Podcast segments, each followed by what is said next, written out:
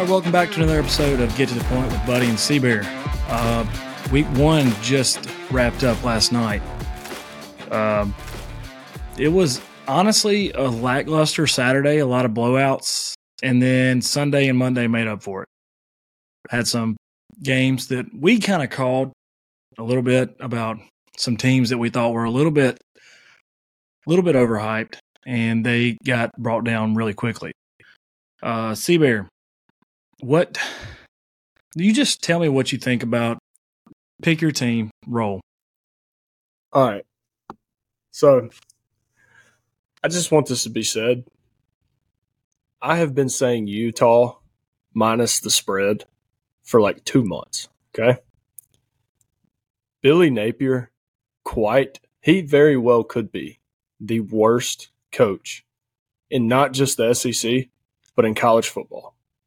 Billy Napier is a freaking joke. That's about all there is to say about that.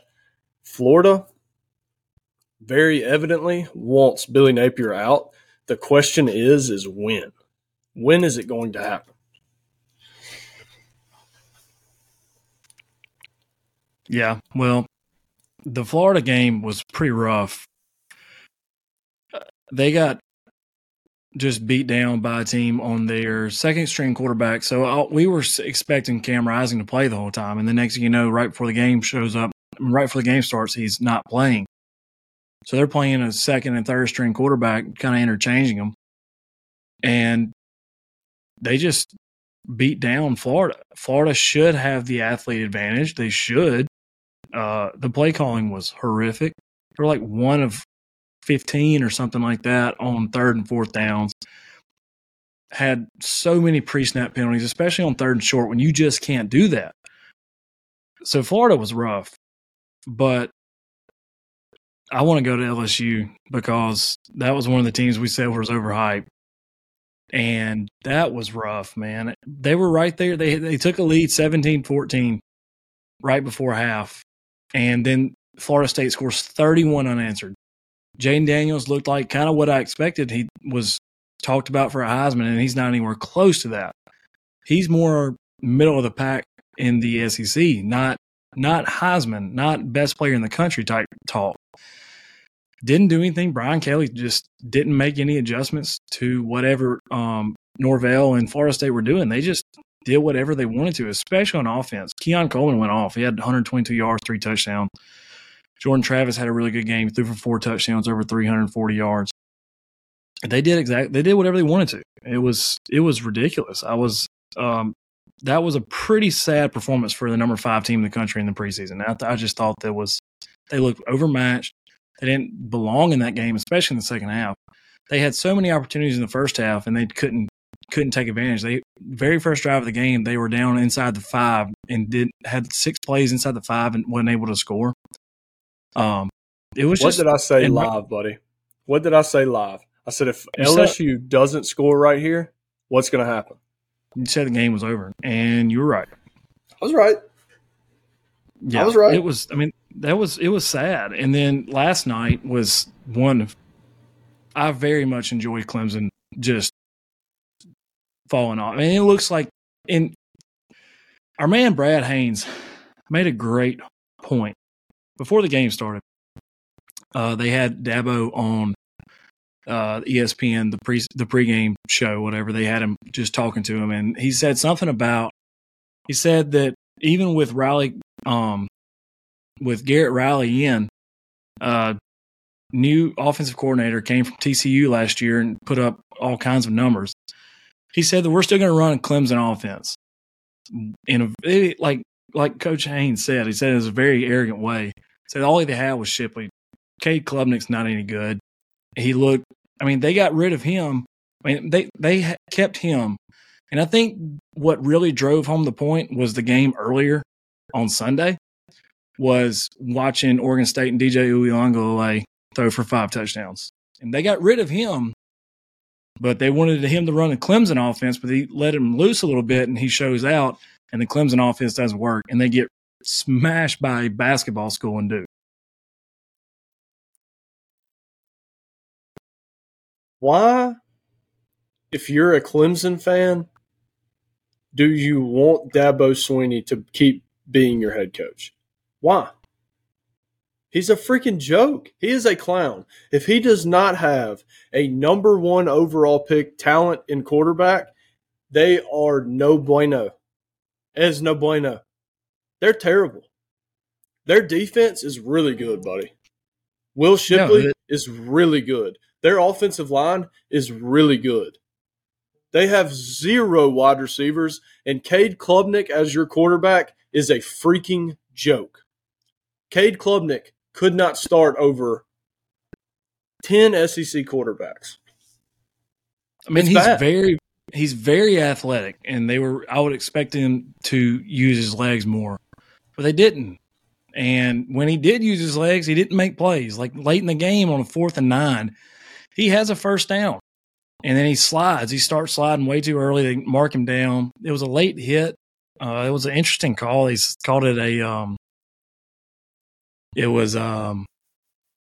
So they called it a dead ball after the play. I mean, unnecessary roughness, and that gave Duke the ball, so it didn't matter. But you still, if you dive head first, you get the first down, and you're right there in the game. Uh, you can at least make it close and give yourselves a chance. And they didn't. And then Duke goes down and scores and beats them by, I'm say they beat them 28 to 7. It was brutal. It was so bad. I, I enjoyed it. I didn't. I had Clemson minus six. I teased it because I genuinely thought there was no way that Duke could score. But I tell you what killed it, buddy. You go down and you have an opportunity to score and you fumble. Okay. I get it. It happens. It happened twice that's they go and then Duke goes down and they don't tackle. He scores a touchdown on a 45 yarder. And then somehow, some way, somehow, some way, you find a way to go down there and get a 23 yard field goal blocked for the second time of the night. And then you go back down to the red zone and fumble it again. And this is the thing you cannot blame it on a running back. Cade Klubnik is literally trying to force the ball at the last second into the running back's hands. This is, I mean, the dude's a freaking joke. They haven't, they haven't zone read anything all night. And you think you're going to zone read from the freaking five yard line?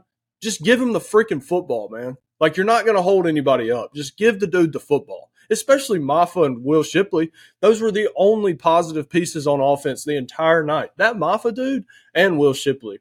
Definitely, definitely, definitely need to look into the transfer portal. I mean, it's at this point though, it's too late for this year. I mean, you uh, one for four, one for five inside the red zone had two missed field goals, two fumbles inside the five. It just doesn't work, and that's.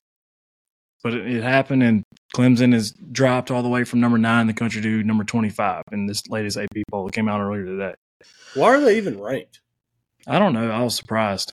Uh, they look bad. They don't look like a top 25 team. No. No. The only All thing right. that's positive is their defense. Yeah, the defense is solid, but Riley Leonard looked good. He ate them up in the second half. Yeah, but what is this crap he's talk- people are talking about? He's the third best quarterback in the country. Go shove that smoke up somebody else's butt. I'm not freaking having it. He's not the third best quarterback in the country. That's a little bit much, but I mean, he, he's probably what second best in the ACC. Which is not saying a whole lot because, like I said, Cade Klubnik is a top five quarterback in the ACC, and he can't go to the SEC and start for any team that has an above 500 record. That's, yeah. All right, let's jump in the rest of week one. Uh, biggest biggest game of the weekend. We talked about it. Didn't really know what to expect from Coach Prime in Colorado. Well, they proved just about everybody wrong. Uh, went into Fort Worth, beat TCU 45 42. Shedeur Sanders looked like the real deal. Travis Hunter looked like the real deal. Uh, he was he had 118 yards receiving and he had an interception. Played like over 100 snaps. Shedeur had threw for over 500 yards and four touchdowns. I mean, he, he looked legit. Uh, you were so, you were questioning whether or not he was going to be able to transfer that skill from the FCS to the FBS, and it looked like he did fine. Yeah, I'm gonna I'm to eat those words, and I'm already eating those words. I'm okay to eat those words. But this is what I don't think. I don't think TCU is good enough for us to consider Colorado being a top 25 team. I think we have grossly, grossly, grossly overestimated TCU and what they could be this year because their perimeter defense, quite possibly the worst I saw all all all Thursday, Friday, Saturday, Sunday, and Monday. Their perimeter defense is horrible. I think Colorado, just with the performance against what was a preseason top 25 team, I think they should be in the top 25. They're right there at 22. I don't have a problem with them being in the top 25. However, you got people talking about them making the playoff now, and their schedule's not that hard, but they're still, if you look at it, they're still six and six is very realistic and probably what's going to happen. Uh, like I said, like I said last week, if they make a bowl game, I consider that a, a win for them this year. Uh, they were projected 3.6 wins this year, which is, I mean, the worst in the FBS. But I think that now you may think, I mean, they have a lot more talent than I think a lot of people thought. They had over, they had four guys have over 100 yards receiving, which was, I mean, they really spread the ball around. Um, Dylan Edwards looked really good, scored three touchdowns. As a running back, he caught three touchdowns. To uh, me, he was the most impressive piece of the of the Colorado offense. That dude, when he set the corner on that, what was it, fourth quarter? It was, like fourth, a mesh play. It was fourth and two. It was fourth and two, uh, down four, I think. And they had, I mean, they had to do something there. They were they would have lost, and made it just like a mesh play, run across the middle, made a play, was able to change speeds enough to where he got around the uh, cornerback and went and scored. They made a fourth down stop on for TC against TCU and found a way to win the game. But Dylan Edwards looked really good. Jimmy Horn made some really good plays too. I mean, they I think Colorado is a lot better than we expected them to be. I don't think that's a question. But I don't think I think we need to pump the brakes a little bit on them being a legit contender. Yeah, they're nowhere close. And that's just kind of like the thing is like you look at TCU defending coming off of a national championship run, right? second place team, they got beat by 56 points in that game. So like, and they lost a lot, and they lost a lot. If we're gonna look at what it takes to be a playoff team, TCU is not that standard. Alabama, Georgia, I would, I, I can't, you can't say Clemson anymore. Ohio State, Michigan, those type teams, dude. Colorado can't go. Colorado can't go in in uh the shoe and and freaking win a game. Colorado can got, show up in in Bryant Denny and win a game. Well, they got Oregon on the schedule. They got USC on the schedule. I think that's going to humble them pretty quickly. And I agree. I, I, don't know. I like a lot of people are having problems with Deion and that his post game stuff. I like it. That's him. I think that's part of what makes him a good coach. I think that's just what his guys have bought into. I don't have much of a problem with it. Uh, the same ones that are getting all mad about that are the ones that think that Ohio State and Alabama and Michigan and the only schools that make the playoff should be there every year because they're they're they do it right or however you want to call it. Deion does it different, and I don't have a problem with it. I like it. The one problem I have with Deion is he doesn't know when to stop. That's the one problem I have. Even in that interview, like he did Friday or Saturday, he told he was he was at the back end of his speech, and he looks at the woman that asked him a question and goes, you doubted us. And she's like, I never, I don't even know who you are. And he's like, I, I know who they are. I got receipts. It's like, dude, hey, hey, we get it. Just calm down. Like we, I know you're excited, but there's a certain point as a head coach, like, and this is like, I'm a coach, so, and you were a coach. You know those teams that ride the roller coaster, buddy? They they stay high and then they get killed and they can't get back up. To me, that's a Colorado. That's that's, that's Colorado. Yeah. That to me, that's Colorado and it, they're going to get. I genuinely think they're going to get humbled this weekend with Nebraska coming in because Nebraska's not a bad team. They got a good head coach. They're going to win in the trenches. It's going to be interesting. No, we'll, we'll get into that a little bit more um, later on. Uh, let's move on to the Battle of the Carolinas. South Carolina was very underwhelming. North Carolina did just enough to win that game. They won 31 17. Drake Maye looked decent. Uh, had two touchdowns, but he threw two picks.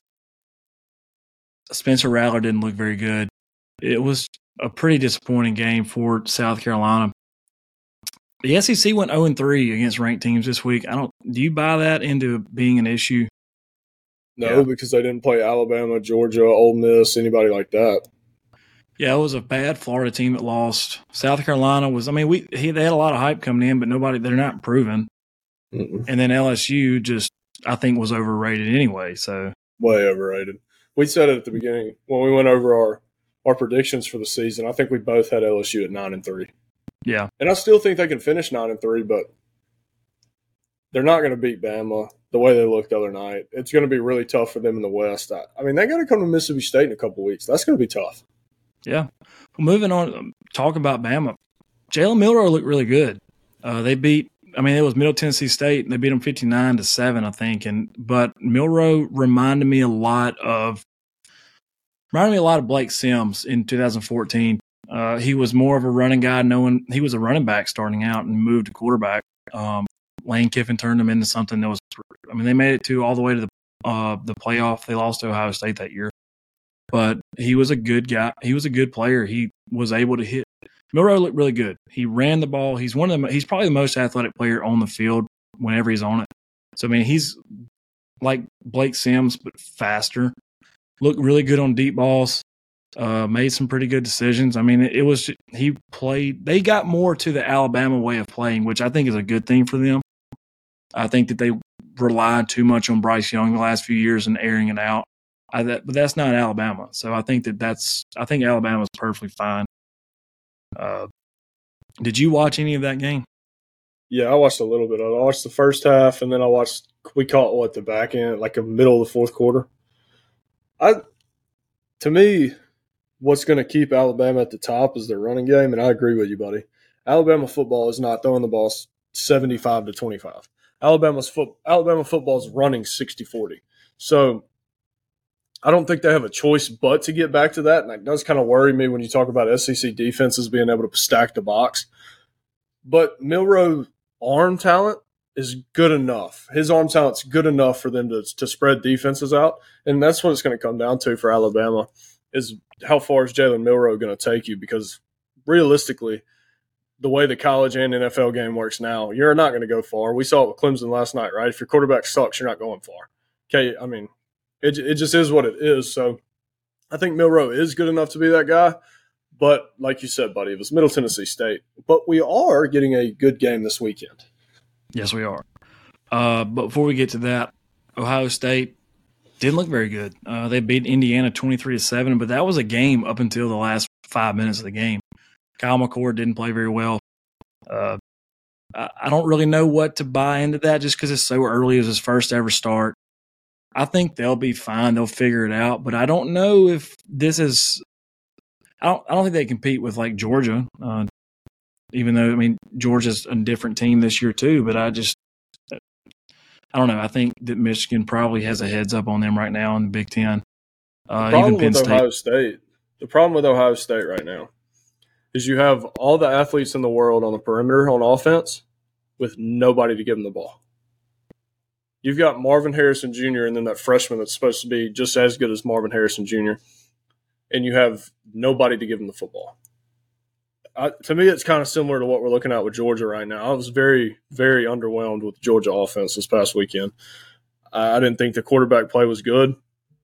I, I don't think the Ohio State quarterback play was good. Ohio State's just got to find a way to get the ball in their athletes' hands, whether that be throwing pops, throwing screens, if it's bringing them across in jet motion and flipping them the ball and seeing if they can cut up field and give you 10. Like they just have to find a way to get them the ball. Yeah. Uh, another guy that was really hyped up this offseason that I thought struggled, especially early, picked it up a little bit late, was um, Quinn Ewers. Uh, Texas and Rice, it was 30. They won 37 10, so it was pretty hand. They, they won it easily. But, I mean, it was, they only had 16 points in the first half and they had three field goals. They were just not able to get big third, fourth down plays to get to continue drives. Had to settle for field, for field goals in the red zone early. Figured it out in the second half, but they looked fine. They looked fine. Um, I bet there were a couple people in the in that stadium though that were after watching that first half were probably like, "Is Arch Manning coming? Is can he come in?" Which is a little bit irresponsible in my opinion, just because I do think Quinn Ewers is a really good quarterback. I think what it comes down to for a lot of these teams is not opening up the playbook so early. Um, I think that was a problem with Ohio State. I think that was a problem with Georgia. I think that was a problem with Texas, right? They don't want to put everything on film. So it does kind of lend you to think that the quarterbacks aren't playing well. But once they have the full offense at their disposal, I think they're going to be fine. And you, you got to think, right? If you're Sarkisian, what's the point of going out there and putting everything on film against Rice when you've got to go to Tuscaloosa on Saturday on the next following Saturday? So it makes sense, but I don't know, man. I, I think Quinn Ewers is good enough. I was on record last year saying that Quinn Ewers is going to be the best quarterback in the country this year. I might be wrong. I mean, it's, it's still. I mean, like we don't want to overreact too much to week one. Uh, you you're going to find out a lot about him this coming week. Um, oh yeah, but uh, let's go to the state of Mississippi real quick. Uh, Ole Miss put up uh, like 600 something yards. They scored 73 points. Jaxson Dart looked really good. Uh, I think he was like somewhere around 75, 80% completion percentage threw for 334 yards and four touchdowns in one half and one drive. Um, I think I thought that he would make a big jump year two of being with Kiffin. I wasn't expecting that. Um, so I think that our defense, we gave up a touchdown very first play of the game. Um, but um, didn't let them score anything else after that. I'm not worried about that right now, but it's like we said, they played Mercer, so it's you don't really know what you're going to get after after this that week one. You're going to find out a little bit this coming week. Tre Harris went off first game as a Rebel, transferred in from La Tech, had 133 yards and scored four touchdowns. Uh, he had three touchdowns in less in four minutes and 15 seconds into the game. It was he set a school, new school record and he lit it up. I was really happy to see that. Uh, Jordan Watkins was really, really good. Impressive. It really, I was, I went, I was there. Um, it looked like Mercer was just lined up and did everything they could to stop Judkins. Judkins didn't do a whole lot. He did have two touchdowns, but only ran for 60 yards. But they were loading the box when playing cover zero. Well, it's just straight man man. And Dart picked him apart. And then I was happy to see they put Spencer Sanders in late in the game, and he threw for over 130 yards and th- threw two touchdowns himself. So I am not worried about the Ole Miss quarterback room at all. Um, I, I said it before in the off season that I think we might have the deepest quarterback room in the country because Walker Howard came in and did good too, and I think I I'll, I'll stand by it. I think we have the deepest quarterback room in the country. I'm. This is what worries me about Ole Miss, buddy. For opposing teams, if you if you load the box and you play zero on the back, they're going to pick you apart.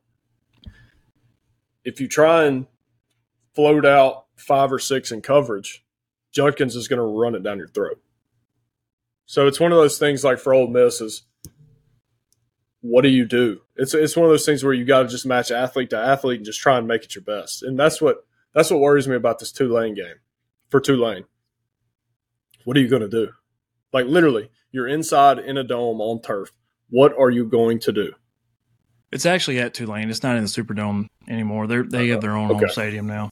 But yeah, no, I'm excited about that. We'll get into that a little bit in in just a little bit too. Uh, but before we do all that, let's. I want to talk about Mississippi State. Um, Arnett's first game or first real game as a, as the official head coach. Um, struggled early. Um, only was up twenty to seven at half against Southeastern Louisiana. Uh, turned it on the second half. 48 7 was the final. Rogers looked fine. He was 20 of 27 for 227 and two touchdowns. Uh, Jo'quavious Marks looked really good. Ran for 127 and two touchdowns. You were talking earlier, uh, just a while for the last three months, whether or not who's going to be the starting quarterback at the end of the year. I still think Rogers. I think Rogers will be. I, they used Mike Wright very interesting though. Uh, they let him come in and run a lot. He ended up almost having 100 yards rushing. I think that may be more of the the plan moving forward, and I kind of like it to be able to use both of them in different different ways. Uh, so I think you beat a bad team handily. Got a decent game coming up with Arizona this coming week, and then you find out what you're made of in week three against LSU. But I think for right now, I don't think there's any reason for concern or anything. I would be just, I'd be happy about how it went. I th- Yeah.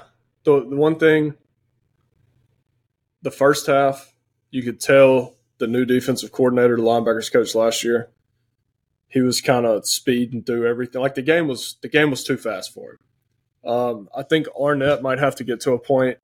Uh, we'll figure out more this weekend, but I think Arnett might have to call the defense, um, which is going to change some things. But overall, like I'm not upset. And it's kind of one of those things where it's like, yeah, if you watch the first half of the game, you'd assume Mississippi State sucks. But when you watch the second half of the game, you're like, okay, that offense isn't bad. My only thing is, I want to see him use Mike Wright a little bit more, and I wanted to see him get a full drive in. Like he he had a full drive. It was four plays, and he busted one for like 80 yards. I I just want to see him throw the ball a little bit more, and I think we will see that against LSU because they're going to watch film and they're going to say, okay, they bring Mike Wright in and they're going to run the ball. First play, I wouldn't be surprised if they try and air it out and take the top off LSU's defense with Mike Wright in the game. But you can't you can't keep doing this one quarterback, two quarterback thing.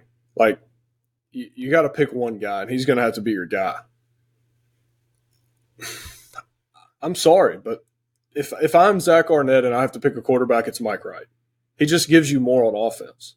Will Rogers looked way better outside of the pocket, but Will Rogers is not breakaway speed that's going to give you 80 yard rushes. And what's the here's the thing, buddy.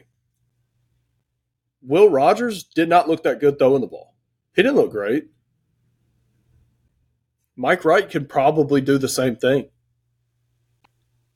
Well, you say that you can't use the two quarterbacks. I think you can, but you just have to be smart about how you use it. I think that I'm I'm with you. If you bring Mike Wright in and he's only coming in to run the ball, then yeah, it's pretty easy to scheme up a defense to figure out how to stop that. But I think I agree with you about he needs to throw the ball more. But I think you still can use both. Uh, you just kind of be know what you're doing with it.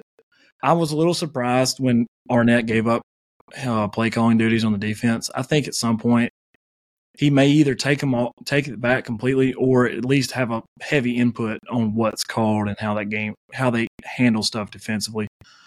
At least during the game, I'm sure he does before and just lets his guy call it, but um during the game. But I'm sure at some point he's going to have to like be like, okay, this is what we're doing. We're not.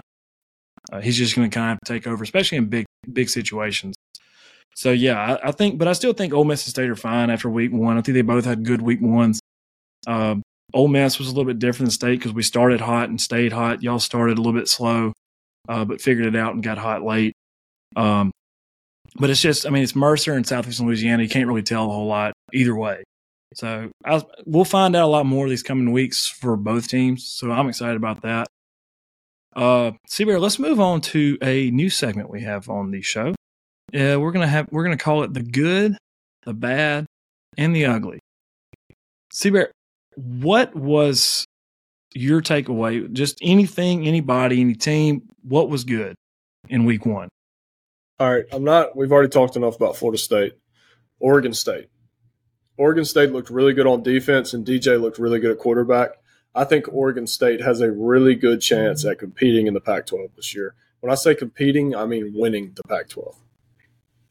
See, that kind of pissed me off because I thought I was going to be different but we didn't even we did not coordinate this at all. No, but did. I have I I have Oregon State and DJ too because I mean I was I was happy for him just because all the hate he got at Clemson. Maybe after this week though, we kind of may see that it wasn't all his fault. Um, but no, he looked really good. Oregon State looked good, and uh, talk about a bad beat. That was a pretty rough over in that game. Uh, hey. when San Jose San Jose Sto- San Jose State scores with four seconds left to go over, that's a tough one if you have the under in that. You should, probably shouldn't be. You should be really careful about taking unders in college football, just because stuff like that happens all the time. Oh yeah, I mean, I had a I had over 55 and a half in Stanford and Hawaii, and it was set to go under. And Hawaii just marches down the field on Stanford's third string defense and scores in like 13 seconds. So I mean, it's college yeah. football; it's stuff's going to happen. But buddy, how good was Florida State's front seven defense, dude? Front seven on defense. How good are they? They, they looked really good. I mean, LSU in the first half when they were scoring points, they had to find ways. I mean, they had that very first play of the game. They ran a running back out of the backside, and it was kind of gimmicky, but I mean that worked. But once you got down in the red zone and they had to make, they had to get push and make plays, they weren't able to. Mm-hmm. Florida State's loaded. Um, Yeah. So I think they're they're really good. So, but I had Oregon State and DJ. Uh, my bad is speaking of Florida State that game. I have LSU. Uh, Jayden Daniels might be one of the most overhyped players in the country. Uh, if he's not way outside the Heisman talks now, then I don't know what it's going to take. He looked really bad. he threw for a lot of yards, but it wasn't. I mean, but they, like I said, kind of like Klubnik, he didn't play. He did good things, but when it really mattered, he didn't make it ha- make stuff happen. Um, he just doesn't. I don't know. He just doesn't. I, I never bought in with him last year. They were a good team last year.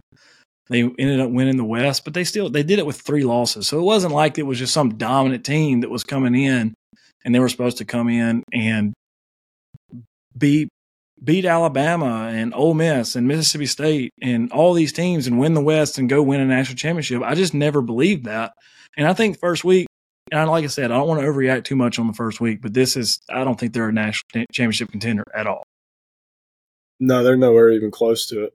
The problem is with last year's LSU team, they're four plays away from being six and 6 mm-hmm. and that showed. That showed on Sunday night. That showed that they were not as good as they put on. I mean, look at it, man. One play away from losing Alabama, one play away from losing to Tennessee, I believe it is. And then there were two plays away from losing to Mississippi State. So right there, if you take those three wins away, they're six and six. Yeah. So, well. buddy, the bad, and I mean really bad. I didn't even pick it. Oh, it's a specific team, but it's a position group on the specific team. South Carolina's offensive line. Mm. You want to talk about bad? You gave up nine sacks to North Carolina. They had 13 in 12 games last year, buddy. They had 13 sacks in 12 games and they gave up nine. How do you, and yeah. this is my thing, right?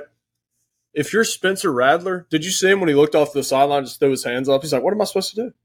I agree, dude. What do you what do you want him to do? Like literally, he's running for his life back there. He has no options. It reminds me a lot of you, your senior year, buddy.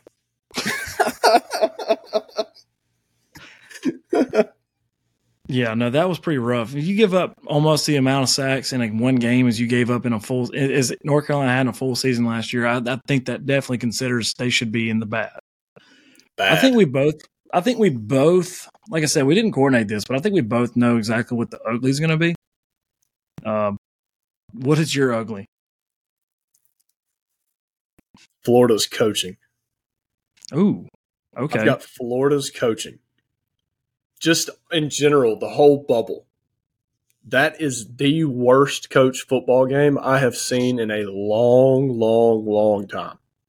Miserable coaching. Just like, buddy, you could have put, and this is honest to God truth, you could have put the SEC first team all offense and defense on the field for Florida, and they would have coached themselves to lose that game. It was horrible. Terror like I'm not a football coach, buddy. I'm a baseball coach. I don't know hardly nothing about football. You put me in Billy Napier's job, we compete way better than what they did against Utah. Well, it's just like you talking about the coaching, and I brought it up a minute ago, but like when it comes to like pre-snap penalties, you've had all off season to work on that, and that's where that's where you really see it is when you have third and one from your own like four, and instead of getting pushing getting a one yard run to get a first down inside the five, you have three or four pre-snap penalties, and you just can't do that, and that's why you lose games, and that's where bad coaching comes into play. So I don't disagree with that at all. I was wrong though. I thought that you'd have the same one I did. Mine is pretty simple. It's just Dabo. It was that game last night was ugly. And after what he said pregame about his offense and how they were going to do it the Clemson way, and that just didn't work. And he got rid of DJ, got K- Klubnik. He just he is. I think that's always his first like um five or six, seven years, he was like 73 and seven as a coach.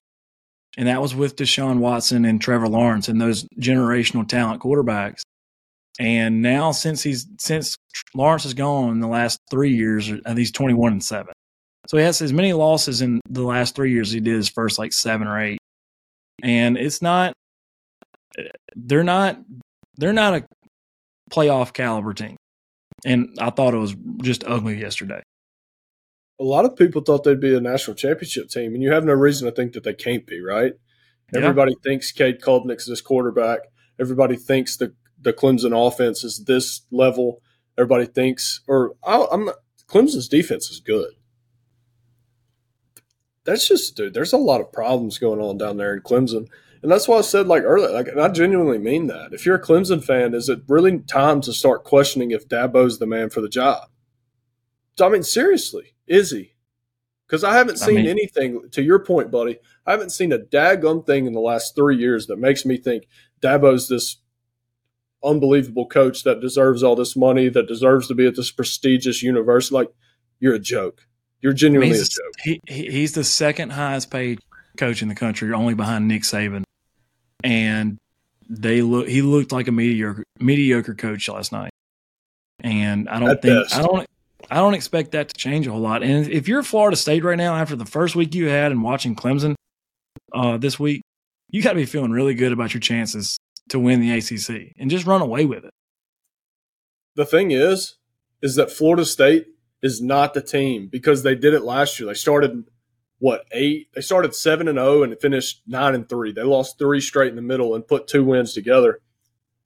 They have Florida State is not the team this year to mess with. Like they're because yeah. they're not going to slack up. They know what it looks like when you slack up and you get beat. They are not going to slack up. Clemson is going to get rolled. Yep. So yeah, that was our first time doing our, this new segment, the good, the bad, and the ugly. Uh, moving on, Bear, what was your biggest surprise of the week? The three 20, 20 point underdogs winning Texas State, Wyoming, and uh, well, Wyoming was a 14 point favorite, but Texas State, Wyoming, and uh, Colorado, those are my surprises. I didn't, I, I mean, who expected anything out of Texas State? And then I mean, I, I'm on record saying that I don't think Colorado's that good. Eat those words, and I have no problem eating those words. Mine was that I think Deion actually can coach in the Power Five. Like I said, I don't think they're a championship contender yet, but the dude can coach a little bit. Uh, he went did it completely different. Went got 80 new guys, like 59 transfers, and just tried to just overhaul that roster, and it worked week one. So maybe this guy's maybe not as overrated as everybody thought he was. I think he might can coach. My disappointment though this week was not it kind of along the lines of what you were just talking about, but um, it was the whole the Big Twelve conference as a whole. Texas didn't look great. Um, Kansas State looked good, but other than that, you have TCU, Baylor, and Texas Tech losing to those big those teams you just said. Um, Baylor looks like they just are lost. They couldn't do anything. Uh, Texas Tech was a team that was really hyped up this year. They thought that they were going to have a good chance to, I don't know, maybe contend for a Big 12 championship. And they go and get beat by Wyoming. I know it was in double overtime, but you can't do that. And then TCU, we've pretty much covered them enough when it comes to the Colorado game. But other than that, I was pretty disappointed in the Big 12. Don't forget, buddy, Oklahoma made Butch cry.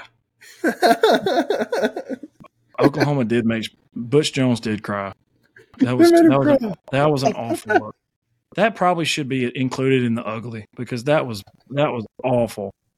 I mean, he was truly he uh, he had a player having to console him on the sideline because he was crying in a college football game. And it's not like this guy's new. He coached at Tennessee. He's been in big games, and he got beat so bad that he's crying on the sideline. How do you do that? How do you get to be a coach in that situation? You can't do that in a high school game. No. And he's on the he's on national TV crying because he's getting beat so bad. But I love Gosh, it, man. man. I absolutely love it. You couldn't I've been embarrassed on a football field so many times in my life. So many times I can't count. I've been embarrassed twice as a coach on a football field, and the thought of crying never even crossed my mind. No. Punching somebody in the face, absolutely. But crying, no. Nah. It, it was bad. But my disappointment, buddy, I've got two, and it, it's based off of quarterback play, and it's Ohio State and Georgia. Um, Okay. Ohio State's offense was extremely underwhelming, considering the fact that they have, in my opinion, a Heisman level wide receiver and a freshman wide receiver, a really good offensive line, and two really good running backs. Um, Ohio State looked bad. Now that could be a testament. Indiana could have got better. I don't know anything about Big Ten football, but Ohio State looked bad. And then Georgia, just quarterback play was not impressive. They could be close. They could be closing the playbook on him and just seeing what he can do. I I just Georgia and Ohio State, as far as offense is concerned, the quarterback play is very, very disappointing first week. Yeah, that's one of those things where you're just kind of expecting a whole lot more, especially with Ohio State's offense as good as they've been in the past. Uh, that may have watching this week may have taken a hit to your um, Marvin Harrison Jr. Heisman chances, though.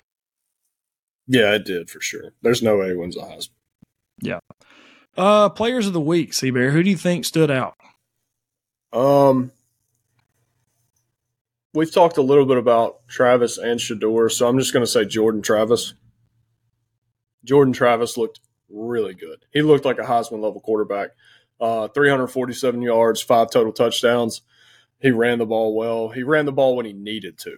That's yeah, he wasn't he wasn't overdoing it. He did it when like on the one touchdown run he had, it wasn't even designed. They were reading the other side, and he felt the end coming from the left and just pulled it and walked in the end zone. It was really smartly done. He's, he, in my opinion, he is the top guy as far as the Heisman's concerned right now. Because I look at Florida State and 11 and 1, 12 and 0 is extremely doable. The only the only Yeah. loss Florida State runs into is uh, is Notre Dame. But then again, that defense for Florida State is so good. I think if you can, I think right now is the best way. The best the best person to bet on for the Heisman is Jordan Travis. Yeah, I actually have two, um, and I know we've talked about him like you just said, but Travis Hunter was had a great week. Mm-hmm. Um, played over hundred total snaps, which is unheard of in today's game. Uh, he had a, like I said, eleven. He had eleven catches for over hundred, like one hundred eighteen yards, and he also had an interception. He also had a touchdown catch that was called back because he barely stepped out of bounds, but he absolutely mossed TCU's best corner.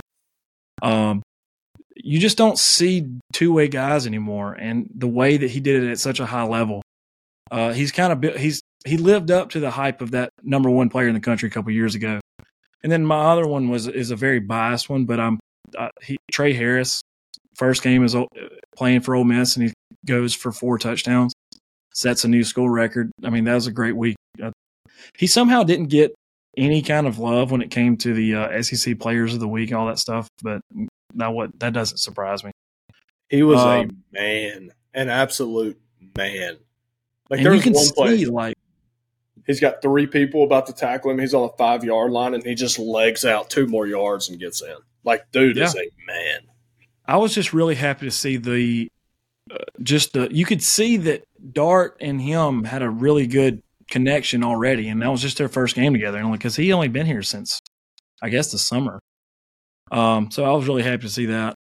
Um, top twenty five. Let's run through that just really quick. Uh, what do you who do you think is too high? Who do you think's too low? Just give me a team. Um, in my opinion, and this is going to sound crazy, Ole Miss is way too low. Way too low. I don't disagree. way too low. I think then again, I mean, it was Mercer. We jumped two spots, so I'm not necessarily sad. I'm looking at who's ahead of us, and it makes sense for the most part. Um, I mean, Wisconsin looked good. Oklahoma looked really good. North Carolina beat a, a ranked team, um, they're not a ranked team, but they were a, a team that was hyped up this year and supposed to be good. Oregon State looked good. Kansas State looked really good. I don't really have a problem with where we're at. I think we'll find out a lot more this week. If we if we're still low, if we win a game at Tulane this week and we're still low, that low, then I'll have a problem with it. I think I think Florida State should have jumped Alabama. Um, Alabama's three, Florida State's four. I think that should be flip flop. I And think Penn State should have gone to five. yeah, Penn State looked I- really good this weekend. They they went they beat a West Virginia team and just manhandled them. Um, I wouldn't have hated that just because I mean I th- it wouldn't make any it wouldn't surprise me a bit for them to jump USC and Ohio State. USC just didn't play anybody again. Not that they're not going to be a top five team at the end of the year, and Ohio State just didn't play very well. So I, I don't have a problem with that at all.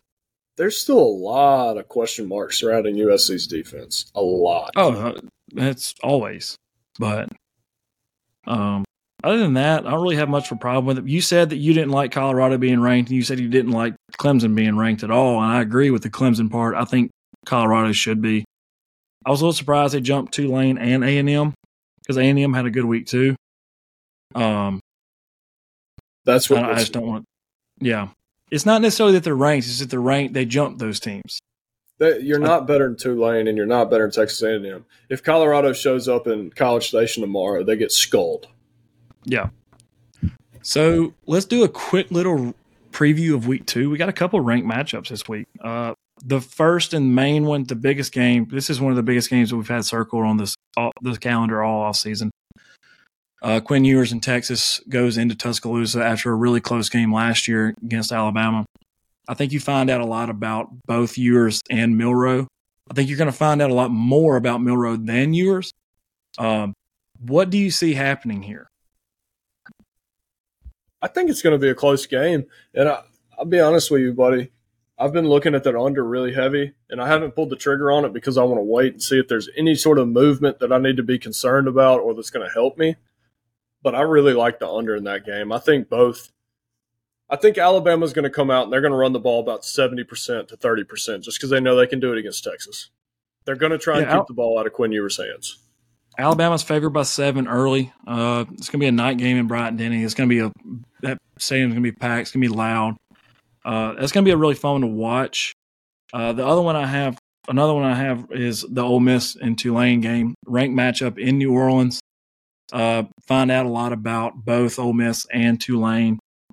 Uh, I think, I mean, the ESPN has this, have like a seventy five percent chance to win that game the the line start opened up at like six and a half. It's gotten up to seven and a half now. Um, but the Pratt kid for Tulane is going to be really good. Uh, he concerns me a little bit.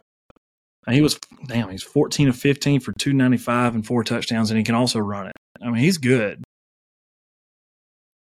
The the problem is though, if you're if you're Tulane's defense, you have to stop somebody. And if you're trying to stop somebody, if you're trying to stop Dart, Judkins is going to hurt you. If you're trying to stop Judkins, Dart's going to hurt you. So it's just one of those things where Tulane's really, really, really second week of the season, they're going to have to put something together in practice that, I mean, I'm not saying that they can't do it, but the only way they can compete in this game is if they put together some defensive scheme worth millions of dollars. Yeah. Um, next game we got is this call the Buffaloes, Colorado. Um, they got a big one to follow up that week one win. Nebraska had a really bad first game. Um, I don't know if they can come into Colorado and win this game, but it wouldn't surprise me. Um, I don't know, man. Colorado is only favored by three. If that tells you anything, tells me a lot. It tells me that they think Nebraska is going to control time of possession.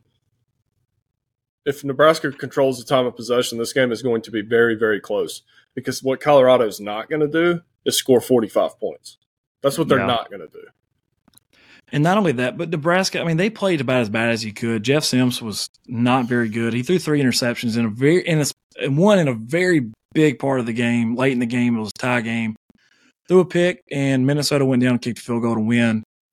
They should have been start. They should have started out one and zero oh because they had a lead late and just gave it up.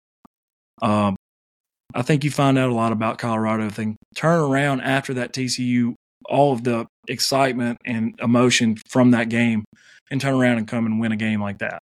Even though I don't think Nebraska is that great, but I think it's a big. That's a big like stepping stone right there for Colorado to find out if they can be a legit, if they can win big games like this what Colorado never did in that TCU game was lose momentum. Nebraska is going to take momentum from them at some point in this football game. And we talked about it, buddy. If you're a roller coaster team and you ride the highs and you ride the lows, it's going to be really, really hard, especially with a Nebraska team that when you get in the fourth quarter, they're going to be stronger than you. Mm-hmm. They're they're they're just going to be stronger than you. Yeah. Um, next one I got is Oregon at Texas Tech. Oregon put up 81 the other day. Looked really good. I mean, and then Texas Tech following that loss at Wyoming. If you didn't look at it and you wouldn't know it, what do you think the spread would be? You would think Oregon by a lot, right? Yep. Well, Oregon less than a touchdown, six and a half. Catch me, catch me on Texas Tech. It, I mean, it wouldn't shock me a bit. Now, I don't, I don't think they're going to win this game, but I think that's going to be a lot closer than what you would, what the eye tells you after Oregon put up mm-hmm. 81 and Texas Tech lost to a Wyoming team. Um, Texas Tech has to bounce back, and it's a big bounce back game for them. They can kind of get back and just start over pretty much after a game like that. And they can make up for a loss like that if they can beat a really good Oregon team. Which I think they can. And it does help us, buddy. Let's so let's let's just be let's just play devil's advocate here, okay? If Texas Tech beats Wyoming, right, and Oregon has the same day they have, I genuinely think we're looking at seven and a half, eight points for Oregon. Maybe maybe even ten the simple fact that Texas Tech is coming off of a loss at home against Oregon is what's giving you six and a half points. Yeah. Like, I, I am not going to be surprised at all, and I might do this, buddy, if Texas Tech's winning at halftime. I might take Texas Tech first half money line. Yeah, I think that's. I think they're going to be right there in it. I think Oregon probably will pull away late, but I think that's going to be a game. I don't think that's going to be just a walk in the park for Oregon. And not only that, they're going all the way to Texas Tech too. So that, that makes it a little bit problem. That could have been the problem with Texas Tech. They had to go to Wyoming, play a team that you're supposed to skull. You've just been hanging out in Wyoming. When you went to the bar on Friday night, you took home the quarterback's girlfriend if you're the defensive lineman, and then you show up to the ball field. He found out. Now he torches you. Yeah. Uh, last game we'll look at is the team we didn't really talk about, but Texas A&M is going to Miami. Uh, ESPN has them with a Miami with a 53% chance to win this game. However, the line is A&M minus four. Um, I don't see Miami winning this game, but it wouldn't shock me. Miami did look good against Miami, Ohio, and I everybody was talking about Miami, Ohio is going to give them their best shot. Miami looked pretty good. They did. Texas A&M, I think Texas A&M's back. You look at Texas A&M's schedule from last year, right? They lost to Auburn 13 to 10 in Auburn. The West is terrible. Anytime you got to go play in Auburn, it's tough. Beat UMass 20 to 3 in a game that game was terrible. But they won. And then you go and beat LSU 38 to 23 and LSU walks into the Western Conference uh walks into the Western Conference first place, right? Texas A&M's back. Like, and I'm sorry, but they're a nine and three team. They are a more convincing nine and three team than LSU is right now. And if LSU was playing on the road in Miami, it would be a seven and a half point favorite. I still think it comes down to for A and M is when will Jimbo let Petrino call plays? If Petrino starts calling plays, then A and M I think is a force to be reckoned with. But until then, I don't really buy into him just because Jimbo just can't call plays. So we'll see. A um, couple of good games this week. More, it's probably going to be more good games this week than it was last week, which I'm happy about. So I'm excited to see what happens week two, especially the Ole Miss game in Alabama and Texas. Uh, C-Bear, you know what else starts this week? What's up, bud? The NFL is finally back. So I got a couple games right here that I'm interested in. Uh, very first one is the very first NFL game of the year.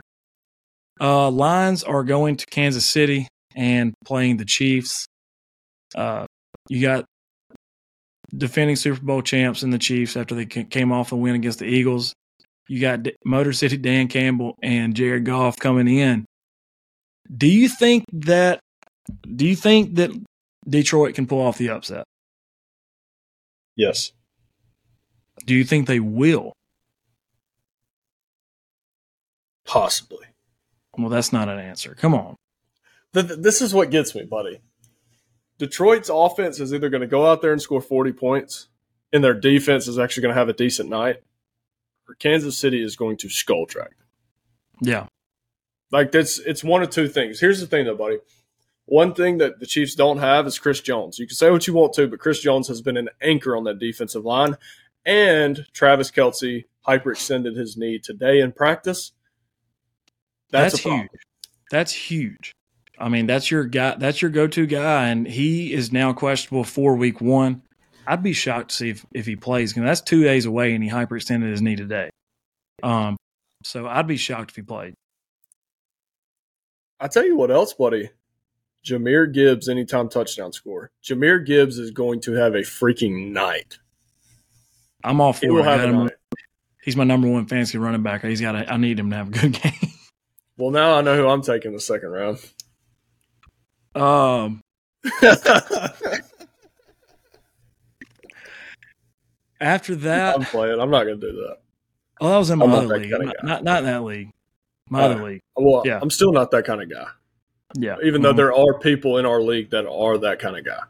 Yeah. Well, which might okay. be the reason why I went four and eight last year. Maybe. Uh, I'm not saying that that was the reason, but everybody that I was going to pick got picked way before I had a chance.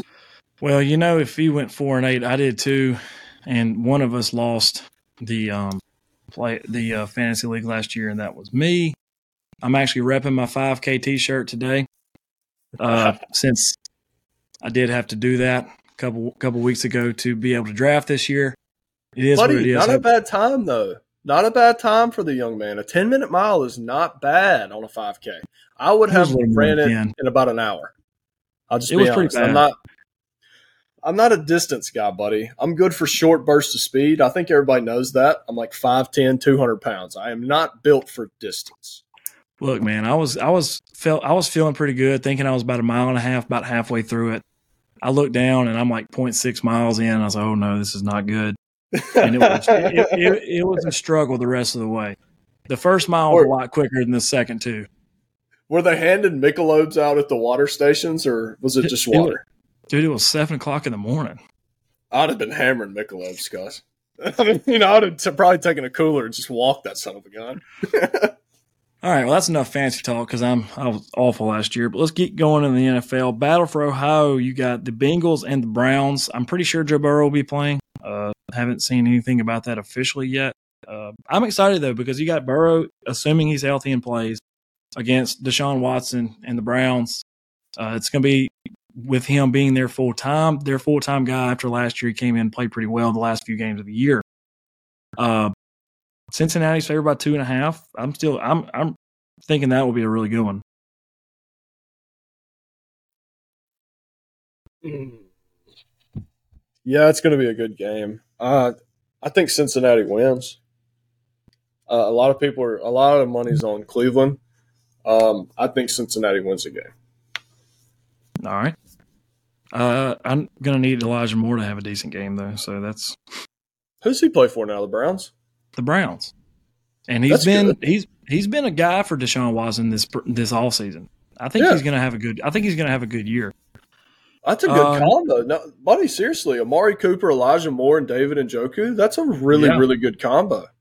Yeah, and Deshaun Watson's like going to be a Deshaun Watson's going to be a different guy than Baker Mayfield. Uh, I mean, so, we can hope. yeah, as long as he can stay out of, as long as he stops getting massages. But yeah, yeah, when he goes to New Orleans, just stay away, buddy. Like, just yeah. stay in the hotel. Uh, Dolphins and Chargers should be an interesting one Sunday afternoon. Uh, Tua's coming back off of his seven concussions last year. Justin Herbert. Justin Herbert has a, a good week one test. Uh, right now, the Chargers are favored by three. It's in LA, but that doesn't mean anything because LA's crowds are awful and probably be more Dolphins game Dolphins fans there than Chargers. But who do you see winning this one? Give me the Chargers. Give me the Chargers. Yep. Biggest game I'm looking forward to this weekend is Monday night. Uh, the Buffalo Bills go and play Aaron Rodgers and the Jets. First time you're really going to get to see Aaron Rodgers really play. He played one game in the preseason, but you got Jer- Josh Allen against Aaron Rodgers, first Monday night game. I'm I think it's going to be really cool. Uh, Buffalo is actually favored by two and a half. I think this is a big. This could be a really big situation late in the year because this is a division where the Bills and the Jets are supposed to be the best two teams, and if either one of them get a heads up on them early, that could be a good start for them and to be able to have that tiebreaker. That's going to be a a really good football game. I tell you what I like in this game, buddy. It might sound crazy. I like the under. Everybody's keying on Josh Allen. Everybody's keying on on uh, Aaron Rodgers being quarterbacks, and that usually lends towards the over. But you're only getting 46 and a half as the total. So it's not anything crazy on the total. You would you would expect maybe 50, 51, especially early. I mean, we're talking about September. It ain't going to be snowing in New York. Yeah. Um, but I do like the under here. I think both defenses come to play because they know, like like you said, buddy, they one of them has to get a heads up here. Like it has to happen, and both defenses know that they're going to be the reason that it happens. Right? Whoever gets the stop, whoever controls time of possession on offense, it's going to be a good game. I'm just really, really interested to see Aaron Rodgers as he reunites with Nathaniel Hackett as OC now at, at New Jersey, at New York. Um, I'm I'm excited to see him somewhere different than Green Bay. I mean, I like when he was at Green Bay, but this is going to be a completely different animal. Um, New York's a big, it's a bright city. I mean, you got to handle the bright lights there. It's not like the Midwest and in the middle of a neighborhood in Green Bay. You got to be able to show up and you got to perform. Also, one little tidbit about uh, the New York Jets. Do you know who the receiving leader was in the preseason? No. Our man, Jason Brownlee. Was it? Yep. It wasn't a whole lot, but he, he he was a leading Yeah. receiver. His first two games, he struggled. He only had like twenty some yards in his first two games. But I think, like I think we talked about a little bit. Zach Wilson was his freaking quarterback. Yeah, that's right. That's Come yeah, on now. That's all you need to say. So Yeah. I really hope that he can get in, make an impact. I'll be pumped. I'll be watching for him. I'm excited. So we'll see what happens. Uh, so that's just kind of about covers it for the NFL for what we're going to talk about this week. But C-Bear, it is time for your lock of the week. After a really solid 2 0 start in week one in college football, including a very, very bad beat when it comes to Kentucky. But yeah, That was brutal. who, it was pretty it, bad. though. So, C-Bear, who is your lock this week? You might not, you might not want me to say this, buddy, but this is, I, I, I, I feel really strongly about this. Okay. You take a seven point teaser. This is what you do. Alabama, you get them at a pick 'em. You go to Ole Miss and you get them at a half a point. You go to Mississippi State and you get them under a field goal. Those three teams will win this weekend. I like that a lot. Hammer that in. Seven point teaser. Alabama, Ole Miss, Mississippi State. So, Bama pick 'em, Ole Miss Mhm. minus a half a point, Yep. and Mississippi State minus what? Two minus three? Two and a half. Okay. All right. Well, Yep. we'll see what happens. Um, I like it. I think Alabama wins. I think Ole Miss wins, and I think Mississippi State will win by more than three. So I I like it. Yeah. Um. All right. Well, then that just kind of about covers it. C-Bear, you got anything else? Um, no, this is not. Listen, we're not Dabo haters, okay? We're not Billy Napier haters, but it is our job to um, to cover sports, and um, it just so happens that uh, they suck at their job. Okay, it just so happens they suck at their job, and I'm sorry if you're a Clemson fan. I'm sorry if you're a Florida fan. I'm sorry. Don't pick a team that sucks. Yeah. Well, I'm not a Billy Napier hater, but I might be considered a Dabo hater. I was very happy to see him get his ass kicked last night. So Hey, shout out to our guy uh, Brad. Uh, what Haynes? Brad Brad, Haynes. Haynes. Yeah, Brad Haynes. the man was having a heart attack on Twitter last night. Oh, I, I hope he took his aspirin this morning because that heart was going last night. he was not happy about all of that. But No, it was. Uh, another big week ahead. College, another week two of college football. Week one in the NFL. Uh, we are back full swing football now. We got both leagues going. Uh, we're about to get really busy here watching a lot of games. So enjoy that. Uh, we will see y'all next week. And if I was you, I would follow C-Bear's lock of the week because he's it's free money. If I was you, that's what I would do. I mean, I, what I can't tell, we can't tell you what to do, but if I was you and you were me, I'd be Taylor. So, like I said, see y'all next week. We'll be back with Get to the Point uh, sometime next week to recap, to recap what happened all this weekend. So, see y'all later.